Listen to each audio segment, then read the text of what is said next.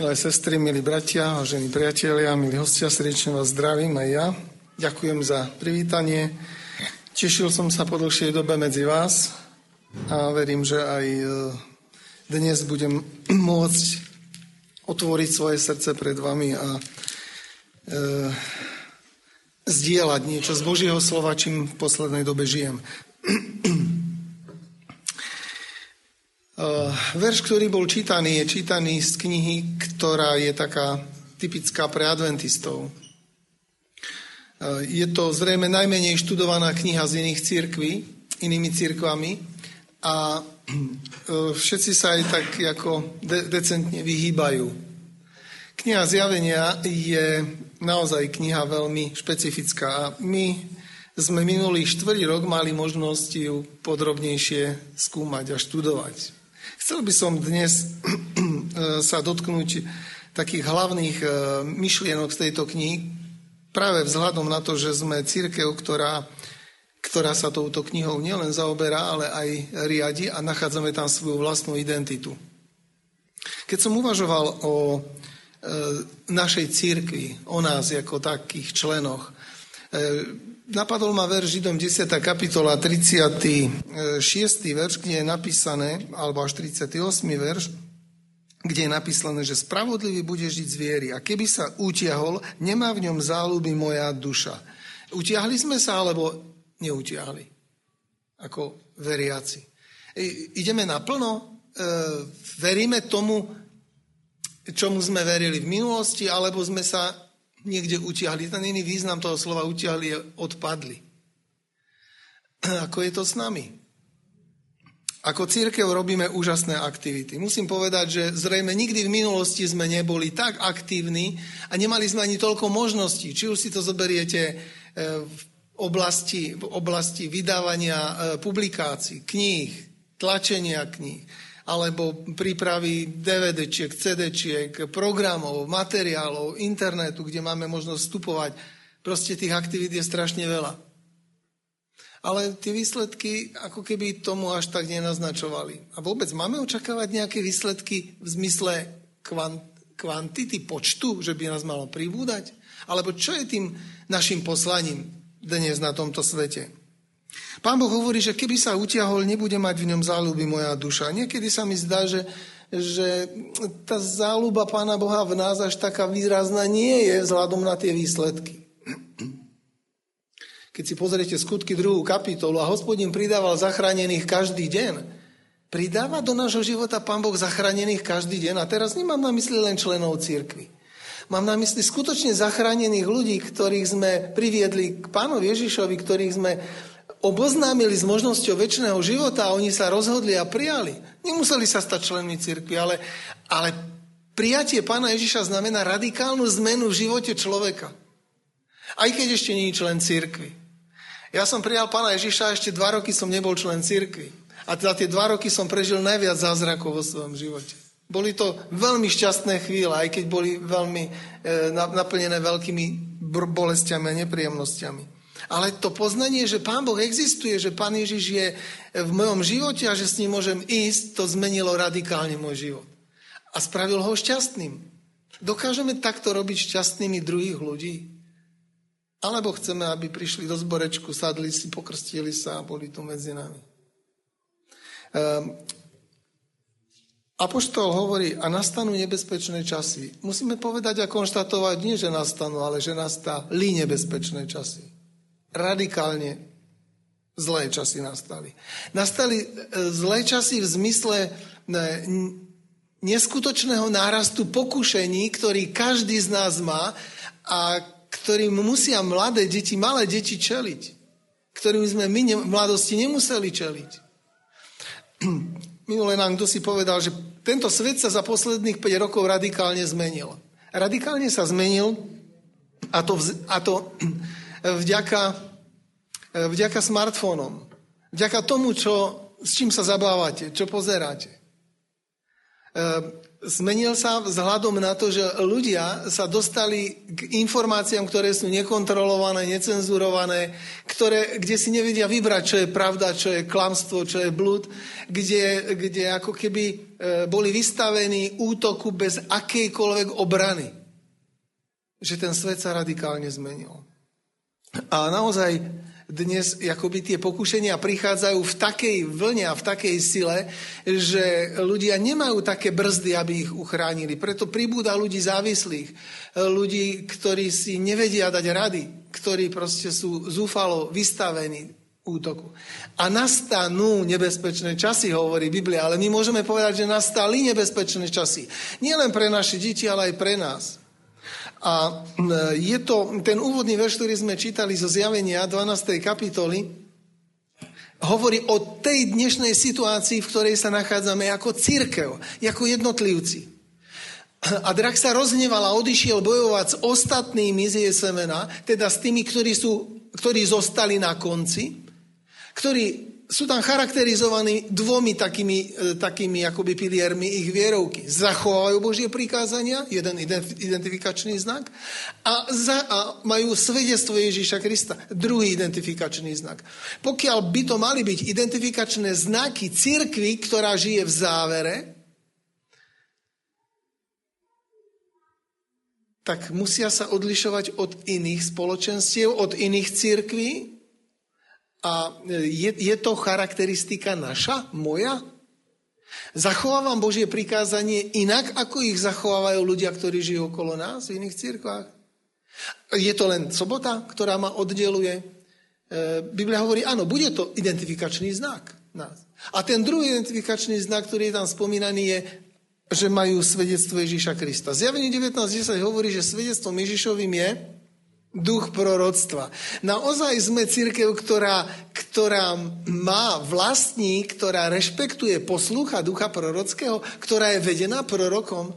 Alebo máme len knižky v knižnici doma? Ako je to s nami? Sme verní týmto dvom pilierom, alebo sme tí, ktorí sa odtiahli a preto hospodin hovorí, a nemá v nich záľubu moja duša. Ehm, všimnite si, že sa jedná o, stále hovorí o ľuďoch veriacich, nie neveriacich. Teraz sa nebavíme o, o ľuďoch neveriacich. Ehm, kniha Zjavenie je úžasná kniha, že tam môžeme nájsť svoju vlastnú identitu kde je vyloženie o nás písané, o našej cirkvi. Vy ste to študovali a knihu zjavenia môžeme rozdeliť na dve polovičky. E, prvá polovička je historická a druhá je eschatologická, teda budúcnostná. Tak veľmi zjednodušene. Tá polovica, by sme, tú polovicu by sme mohli vidieť, že je 12. kapitola asi. Od 12.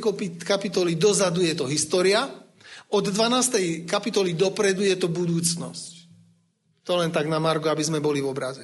Nás, adventistov, môžete nájsť v 10. kapitole zjavenia. Tam je o nás, tam môžete seba vidieť. Začína to, to tým Millerovým hnutím, veľkým sklamaním a zjedz knižku, ktorá bude v tvojich ústach sladká, ale bruchu ti zhorkne a nakoniec budeš, prežiješ obrovské sklamanie. Ano, to, je, to je zjavenie 10. kapitola, verš 10. a potom ten 11. verš, ktorý, ktorý ukazuje e, na, na našu budúcnosť. A povedal mi, musíš zase prorokovať proti ľuďom, národom, jazykom a mnohým kráľom. Musíš zase prorokovať. Teda ako keby pán Boh si povolal prorocký ľud, prorocké hnutie, ktorého úlohou bude pripravovať tých druhých. Prorok nebol ten, kto veštil a predpovedal proste budúcnosť. Prorok bol ten, kto oboznamoval ľudí s Božou vôľou, s informáciami prichádzajúcimi od pána Boha, vyučoval druhých a pripravoval ich na to, čo príde. To bol prorok. A pán Boh hovorí, že bude mať aj v záverečnej dobe ľud, ktorý bude odlišný od iných, bude to jeho prorocký ľud. Jeho poslaním bude ako keby vytvoriť nové hnutie, ktoré pripraví svet na druhý príchod. Ak sme adventisti, tak sme, by sme sa mali stotožniť s týmto prorockým hnutím. A to, že musíš zase prorokovať proti ľuďom, národom, jazykom a mnohým kráľom, tam je štvorka. Štvorka znamená univerzálnosť. Jeho posolstvo bude univerzálne pre celý svet. 11. kapitola dáva krásnu odpoveď na to sklamanie, na to zhorknutie tej krásnej správy v bruchu, že pán neprišiel. Kde? Pretože zober trstinu a zmeraj chrám. Odpoveď nájdete v chráme. Áno, aj tí naši priekopníci zistili, že chrámom, ktorý má byť očistený, svetiňou, ktorá má byť očistená, není naša zem očistená druhým príchodom pána Ježiša, ale že sa jedná o chrám v nebi. 11. kapitola dáva krásne odpoveď na to sklamanie. A pokračuje ďalej a, a vrcholí v, tým, v tom 18. verši, kde je zhrnutá celá druhá polovička. Všetko to, čo sa potom stane. Súd, čas mŕtvych, aby boli súdení, aby bola daná odplata, aby boli skazení a tak ďalej, až do konca. No a potom nasleduje 12. kapitola, ktorá popisuje celú tú genézu vo vesmíre. Boj draka, boj Krista a Satana. A vrcholí to práve v tom, tento boj medzi Kristom a Satanom, vrcholí e, v tom boji proti tomu prorokovi v poslednej dobe, proti tomu tej cirkvi ostatkov v závere. My žijeme v epicentre tohoto zápasu. Naša církev je rozdelená, útok je ohromný, od GK až po, po divízie, únie, združenia, zbory. Ten útok sa týka našich rodín, útok na naše manželstvo útok na naše myslenie. E, my žijeme v epicentre tohoto zápasu. Nikomu, žiadnemu človeku to diabol proste nedaruje len tak. A akými spôsobmi, Biblia nám ukazuje, ako bude drak boj, ako bude diabol bojovať ďalej. O tom je už 13. kapitola. 13. kapitola vám popisuje nástroje, ktoré drak použije, aby bojoval proti ostatku, proti Božiemu ľudu v závere. Pretože úloha proroka bude pripraviť Boží ľud na druhý príchod. Úloha proroka bude v podstate, že rozdeli tento svet na tábor zachránených a tábor zatratených. Ak by sme verili tomu, že my sa toho dožijeme, tak sa dožijeme strašných chvíľ. Sa dožijeme rozdelenia tohoto sveta na bielých a na čiernych, na ľudí zachránených a na ľudí zatratených. Je to strašná predstava, kedy si, by sme si mali predstaviť, že sa dožijeme okamžiku, kedy my budeme na jednej strane a naše deti na druhej strane. Kedy naši priatelia budú na jednej strane a my na druhej strane. A kedy už nebude môcť nikto nikomu pomôcť. E, Presne o tomto nám Biblia hovorí. 13. kapitola hovorí, že drak použije dve, dva nástroje. Dva ohromné nástroje, ktoré v minulosti vznikli. Šelmu zo zeme, šelmu z mora. Obidve tieto šelmy sa zbúria a budú bojovať proti, proti ostatku. Spoja sa. Keď si zoberiete záver 13. kapitoly, ktorá o tom hovorí, tak tam presne máte, že to bude to bude tak tvrdý útok, že tam nebude môcť byť neutrálny nikto, pretože tam 13. kapitola končí, že už bude e, šelma dávať svoje znamenie na čelo alebo na ruku, že to rozdelenie sveta pôjde týmto smerom. Dnes ešte nemôžeme hovoriť o žiadnom znamení šelmy ani o čísle, ani o počte mena. Je to niečo, čo je pred nami. Aj keď sme si možno mysleli, že v minulosti to už vzniklo. Áno, začalo to vznikať. Rysovať sa to začalo, ale zďaleka nie. Tento útok šelmy potom vrcholí v niečím, čo je, čo je v 14. kapitole. A tam by som chcel upozorniť, že 14. kapitola je typická kapitola pre církev adventistov, pretože veríme tomu, že posolstvo troch anielov, tranielské posolstvo je, je naše dominantné posolstvo, ktoré by sme mali zvestovať. Trajnielské posolstvo je posolstvo, ktoré v poslednej dobe bude prorok zvestovať tomuto svetu. Ale ono v, v tej gradácii bude aktuálne až po vydaní nedelného zákona. Až po vydaní nedelného zákona budú zvestované všetky tri posolstva akoby v jednom. Prvé, druhé aj tretie. Ale je, jeho aktuálnosť bude až po vydaní nedelného zákona. To znamená, že dnes ešte nemôžeme o nikom povedať, že má znamenie šalmy. Že sa rozhodol, že je úplne zlé. Ano? Len preto, že sveti nedelu a že nezachoval sobotu. To, čo je pred nami, je 14. kapitola. 14. kapitola veľmi jasne ukazuje poslanie proroka. Ak sme my tým prorokom, tak to poslanie je tam nádherne ukázané. Aniel letiaci prostriedkom neba, ktorý mal väčšie evanielium, aby ho zvestoval celému tomuto svetu. Keby sme to boli my, prosím vás. Vie celý svet o nás, vidí nás, sleduje nás, vie, kto sú to tí adventisti? Ani len vaši, ani vaši susedia nevedia dneska. Nie tak celý svet, aby vedel o nás. Ale v okamžiku, kedy vyjde nedelný zákon, kedy vlastne tá církev pochopí svoju identitu veľmi zretelne a kto bude pripravený, e, začne hlásať posolstvo, ktoré pre ňo bude znamenať trest smrti. Ktorí nebudú mať silu, nebudú ohlásať. Tam dojde k jasnému rozdeleniu. A vtedy Boží ľud v Babylone pochopí a bude počuť veľmi zretelne. To je to, čo hovorí 14. kapitola, že toto je pred nami. 15. až 17. kapitola potom pokračuje ďalej a hovorí o, o tom, akým spôsobom sa rozhnevá na takéto posolstvo šelma s drakom. A ako zareagujú, aký výnos smrti vydajú pre Boží ľud. Ale tam už potom poznáte, ďalšie kapitoly hovoria, že Pán Boh sa postaví na stranu Božieho ľudu a prichádza obrana. Boží ľud sa už nemusí brániť, pretože by sa ani neubránil. Je v menšine a je odsudený k trestu smrti. Ani kúpiť, ani predať. Vyhľadiť. Áno? Ale Pán Boh sa postaví na obranu svojho ľudu a to tak, že prichádza koniec doby milosti a prichádza sedem posledných rán. Sedem posledných rán je reakcia Pána Boha na šelmy, na draka šelmu a falošného proroka, ktorí toto chceli pripraviť pre Boží ľud. No a tam prichádza reakcia a Pán Boh dáva tresty.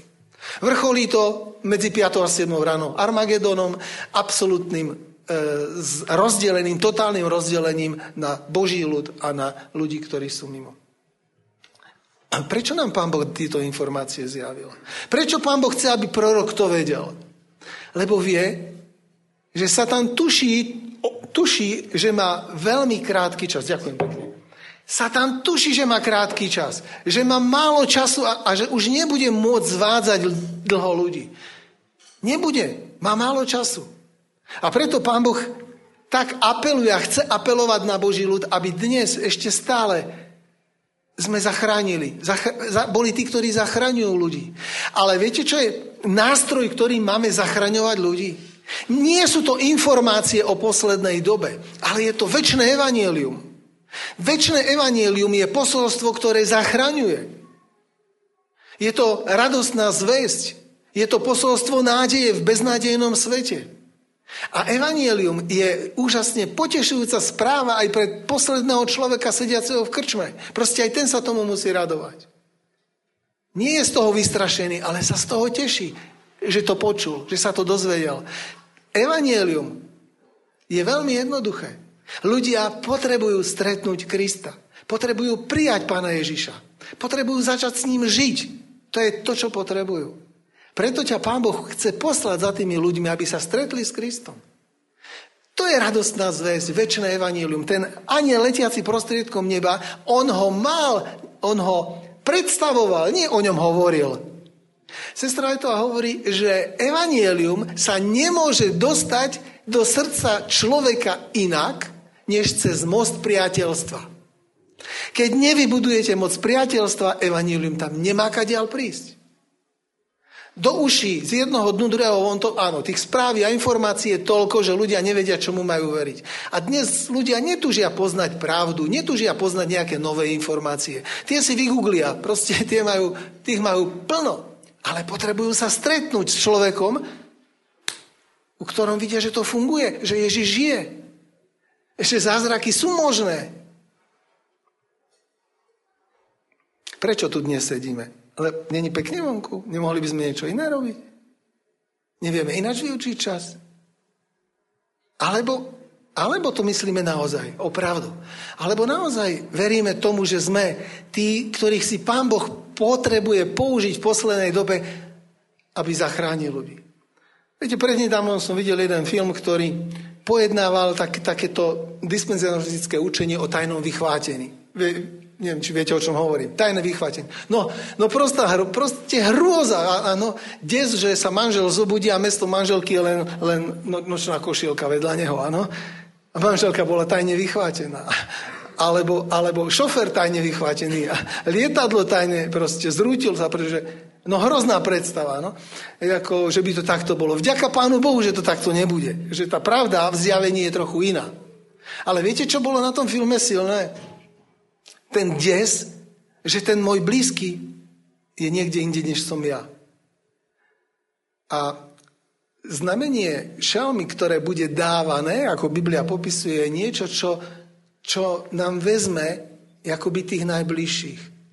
Čo rozdelí priateľov. čo rozdieli susedov, e, čo rozdieli tých, ktorí si to nevedeli jeden bez druhého predstaviť. A napriek tomu budú rozdelení. Pán Boh nám tie informácie dáva, aby sme sa na to pripravili. Aby sme ľudí na to pripravili. Kým je ešte čas, kým sa ešte niečo dá robiť, ešte sa môžu dozvedieť o Ježišovi úžasné informácie. Môžu sa s ním stretnúť. Je to na nás. Príjmem toto povolanie, využijem ten čas, ktorý ešte mám. Trápi ma to, pretože vidím, že si častokrát žijeme len tak ako, tak ako veľmi, veľmi príjemne a pohodlne. A netrápi nás to, že tí ľudia tam idú do zahynutia. Proste, že nemajú zďaleka ani také poznanie, jak máme my. Nemajú ani tušenie, že by ten život mohli prežiť v dvojici s Ježišom. Že by mohli väčšinu svojich ťažkostí vložiť na Neho a, a očakávať, ako ich On povedie. Netušia, trápia sa sami, až prichádzajú o nervy, o psychiku. Psychiatrie už nestačia. Proste čo? Čo ľudia nevedia zvládnuť svoj život. Kto, koho pošlem? Kto nám pôjde, hovorí pán. A my častokrát sme tak zakrivení do seba, akože však my nehrešíme. No dobré, je, je to o tom, aby sme nehrešili? Je to len o tom, aby sme zle nerobili? Aby sme ten život tak slušne, pekne prežili? Áno, hlavne tak to musíme žiť, ale kedy, kedy nás prenikne taký pocit zodpovednosti za ľudí tohto sveta, ktorí okolo nás žijú? A ty musíš zase prorokovať všetkým národom, ľuďom, kmeňom, jazykom. Musíš, proste pán hovorí, je to tvoje poslanie. Ale ak to nebudeme robiť z lásky a z vďačnosti voči Pánu Bohu, tak žiadne strašenie nás k tomu neprinúti.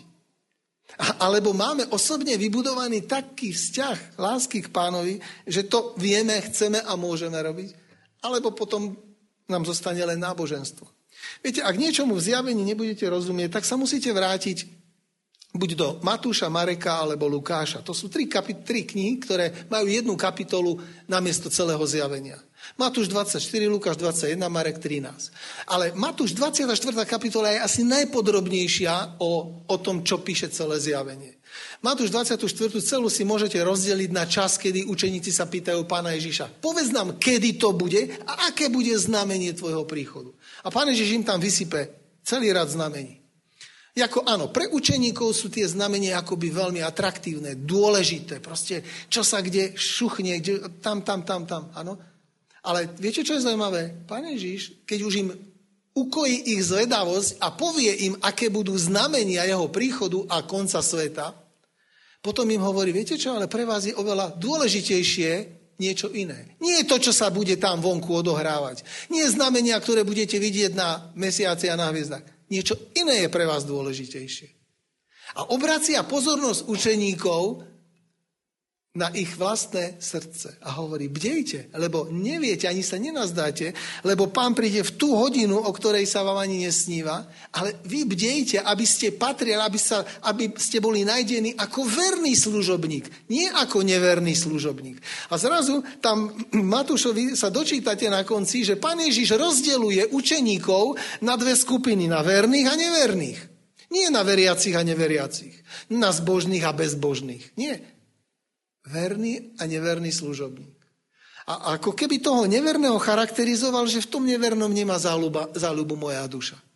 A učeníkov zrejme napadlo, alebo došlo im, že pán Ježiš myslí na nich a preto sa pýtajú, a jaký, ako viem, či som verný alebo ne. Podľa čoho zistím, či patrím do kategórie verného alebo neverného služobníka. Pretože služobníci sú všetci. Pre učeníkov toto bola ďaleko dôležitejšia otázka, než to, čo sa tam vonku bude diať. A ja by som to aplikoval na nás dnes. Viete, plný internet je konšpiračných teórií.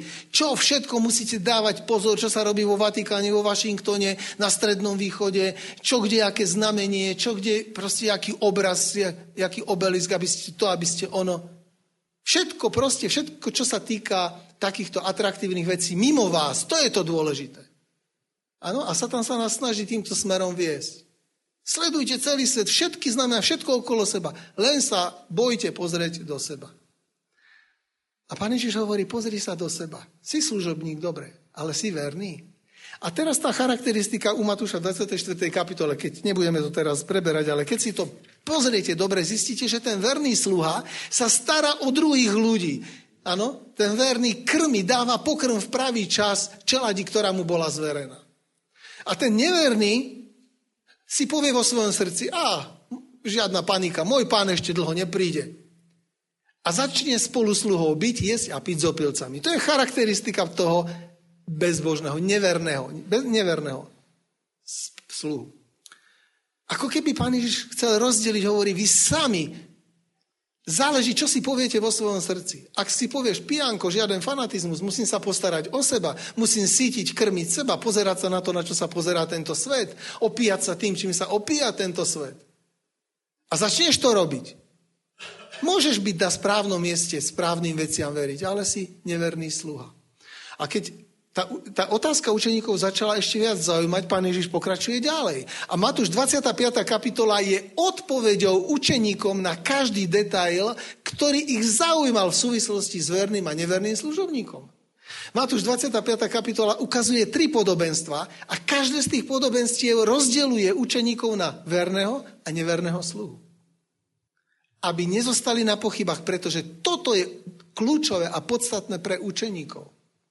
Keď si zoberiete, keď si zoberiete tie tri podobenstva, rozdeľujú, je, hrozné si predstaviť, že, že sú rozdelení, že to všetko sú veriaci ľudia. Vo všetkých troch podobenstvách sú služobníci.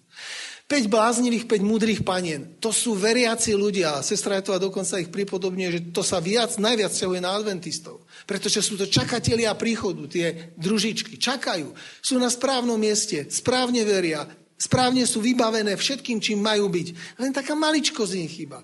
Tie bláznivé sú bláznivé, pretože majú málo, málo zdroja svetla, málo ducha svetého, málo skúseností s každodenným pôsobením a vedením duchom svetým.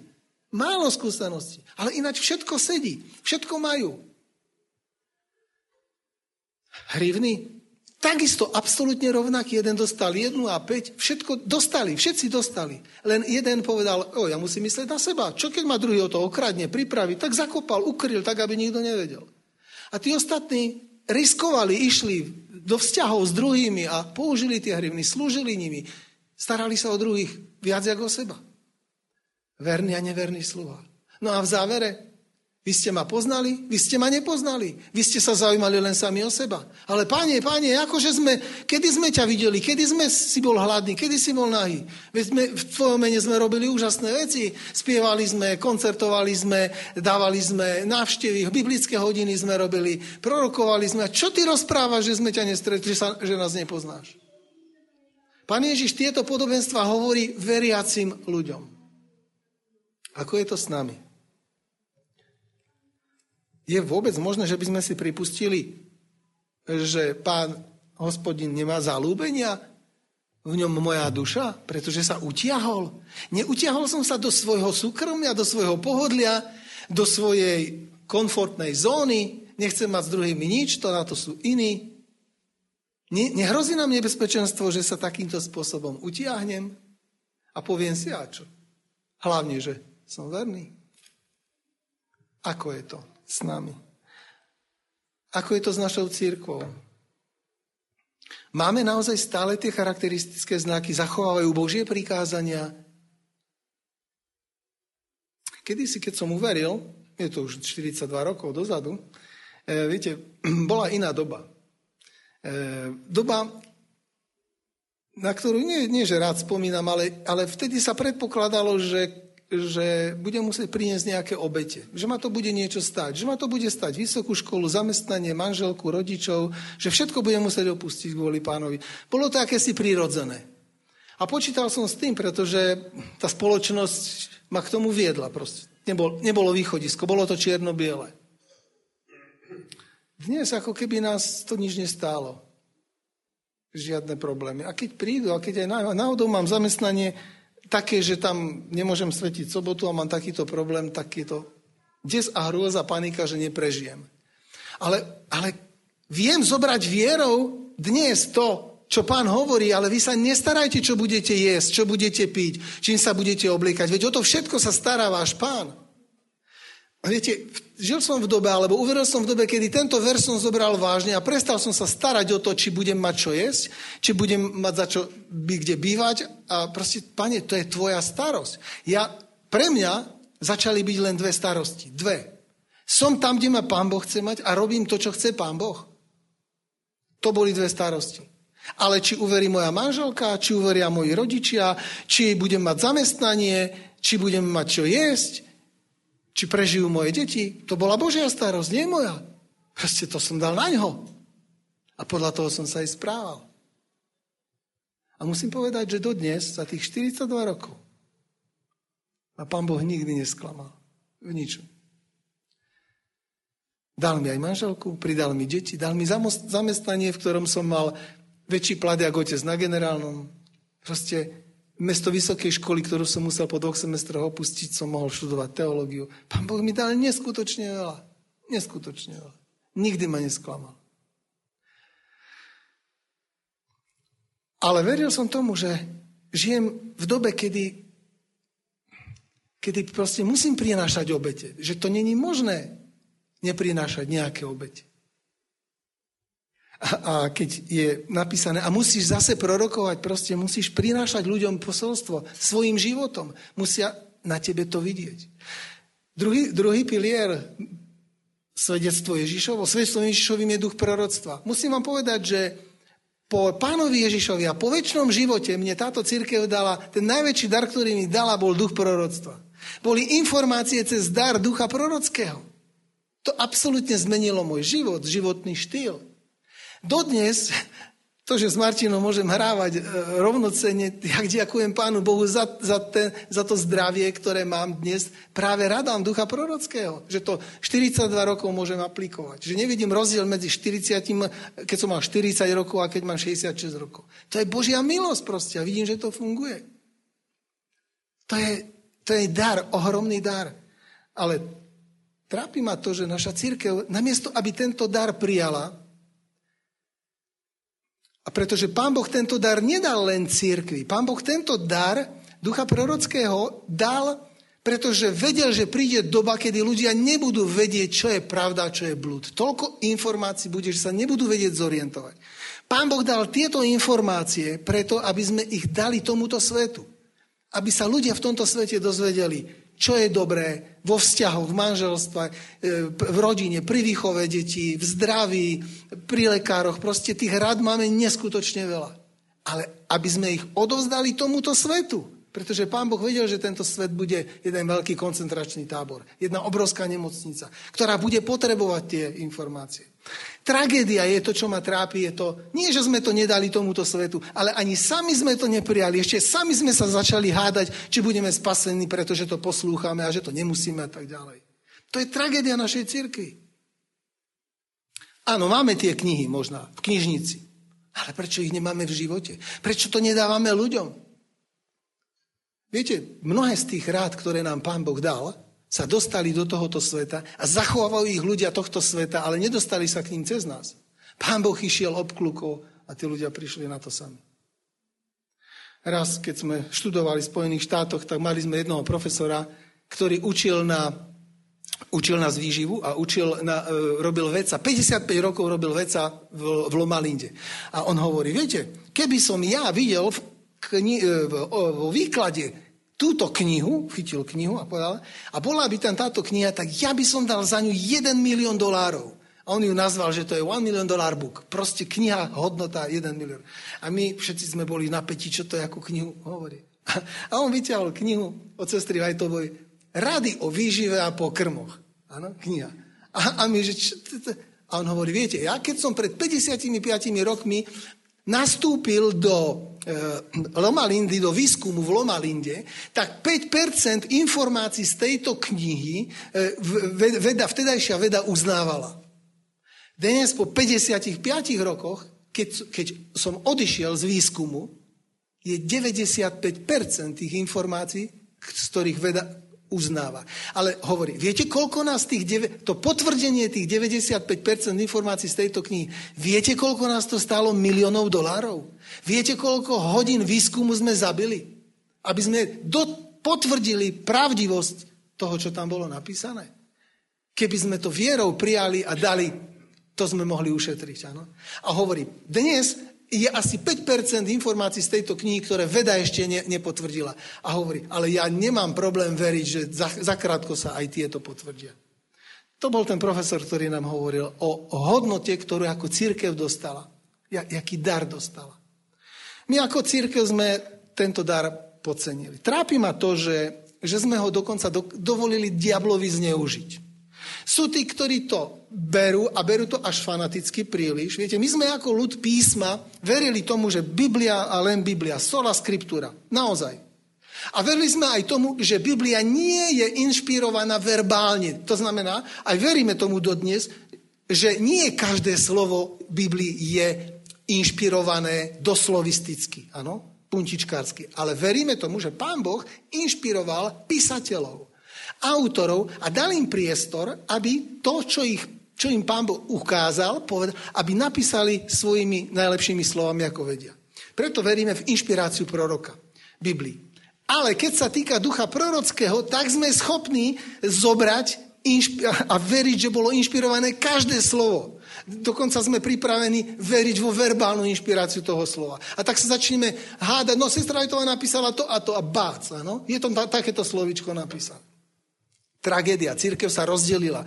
Jedni s tým nechcú nič mať. Poviem len taký stručný príklad. Mlieko napríklad. No sestra, to mám veľmi tvrdé výroky o mlieku.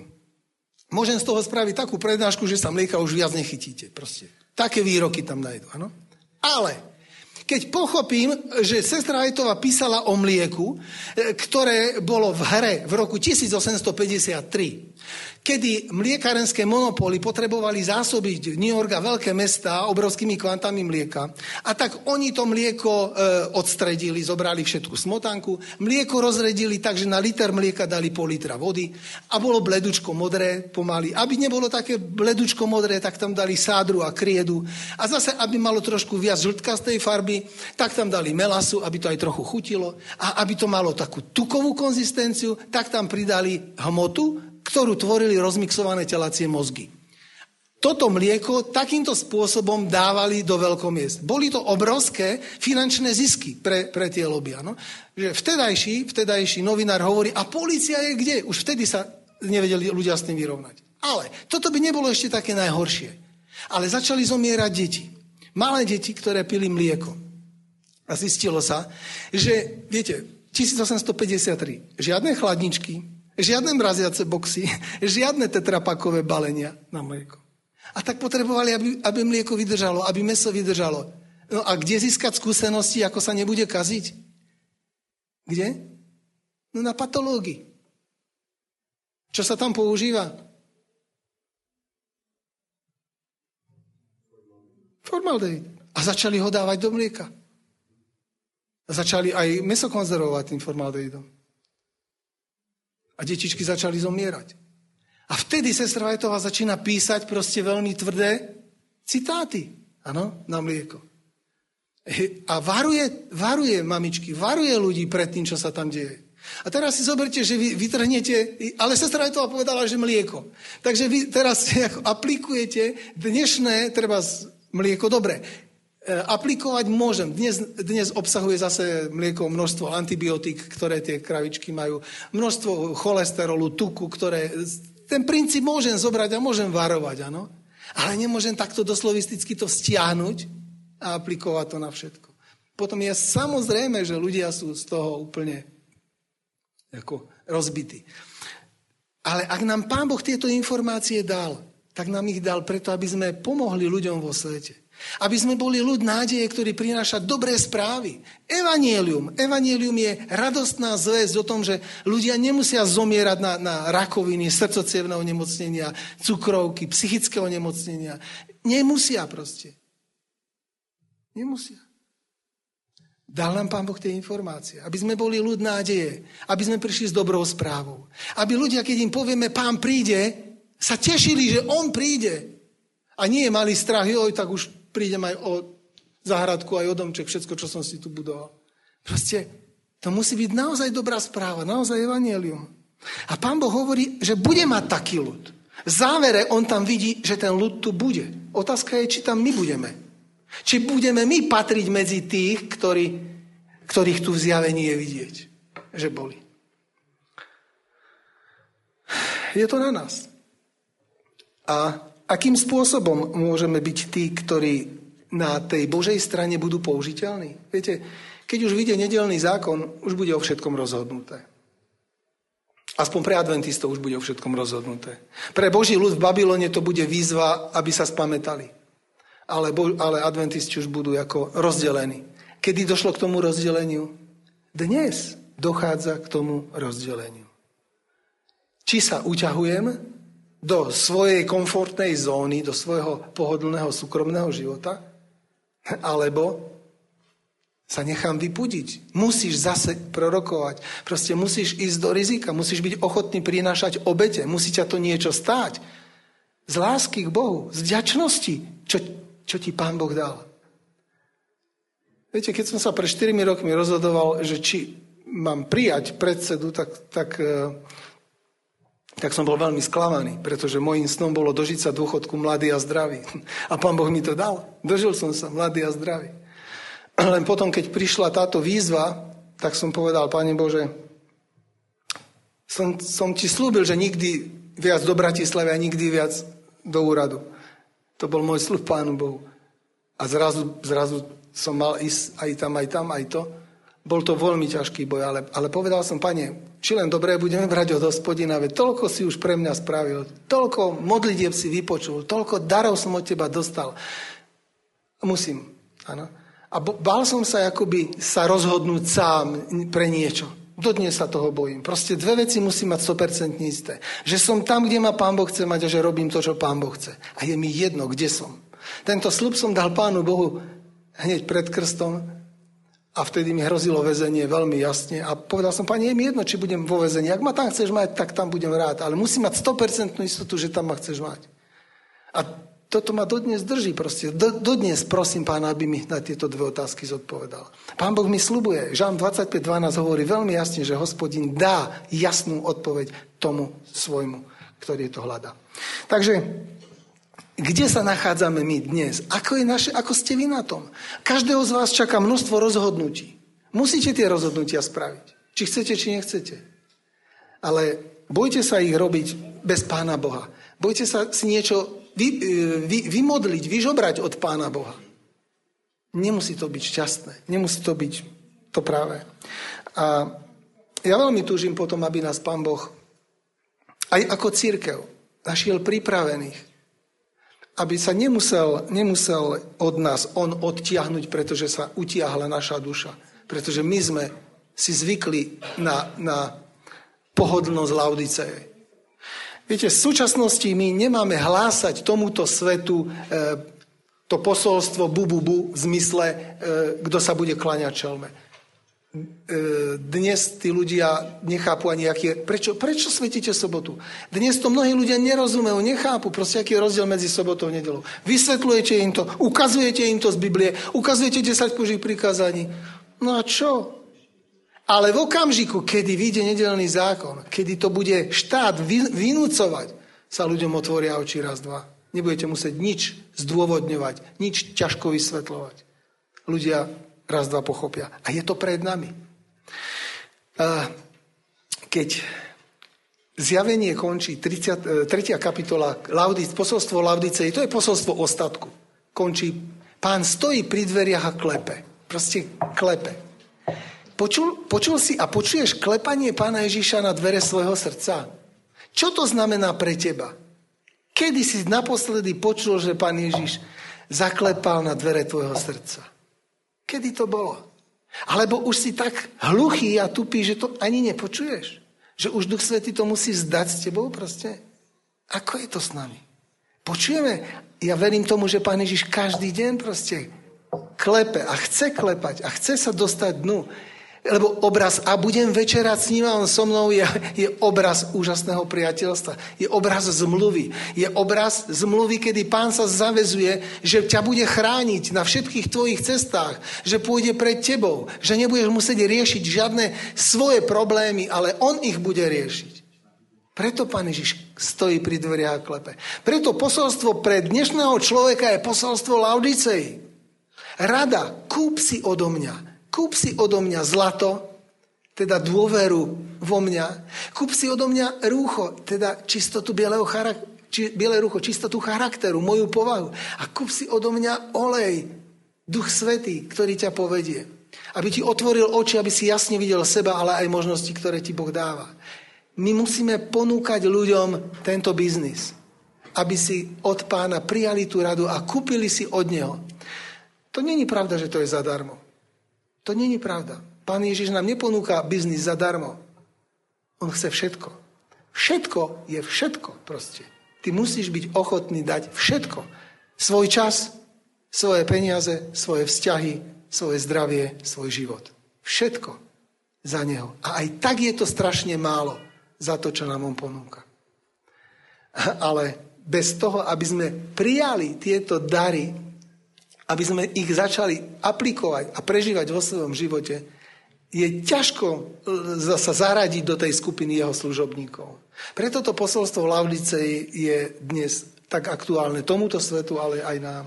Preto je tak dôležité e, vyvýšovať pána Ježiša. Sestra to hovorí, každý deň by sme mali hodinu rozímať o živote pána Ježiša od jasličiek až po Golgatu. Každý deň by mal on byť ten, koho nasávame, s kým chodíme, s kým zaspávame a s kým stávame. Proste jemu by mali patriť všetky myšlienky. Preto ja hovorím, že by sme ani nemali sa dnes viacej modliť. My by sme mali posluchnúť radu Apoštola Pavla a neprestať sa modliť. Nie, že viac sa modliť. Proste tak, jak ráno ideme do, jeho, do vzťahu s ním, tak by sme mali večer zase končiť. Ale bojte sa otrhnúť od neho čo len na chvíľu. Diabol na to čaká. Skúste sa len na chvíľu spoliehať sami na seba. Takých poučení máte v živote už dosť. Preto Pán Ježiš chce, aby sme sa naučili bez prestania sa modliť. Neznamená sklačať od rána do večera na kolenách, ale proste žiť v množnom čísle s ním, chodiť s ním, Diskutovať s ním, baviť sa s ním, povedať mu všetko. Ako čakať od neho všetko. Žiť v množnom čísle. A vtedy tie starosti, tie obavy, ten des zo života je na ňom, je, je prechádza z vás na neho. Všetky svoje starosti sa učíte vkladať na neho, lebo jemu na vás záleží, je napísané. Drak sa rozníval a odišiel bojovať s ostatnými z jej semena, ktorí zachovávajú Božie prikázanie a majú vieru Ježiša Krista.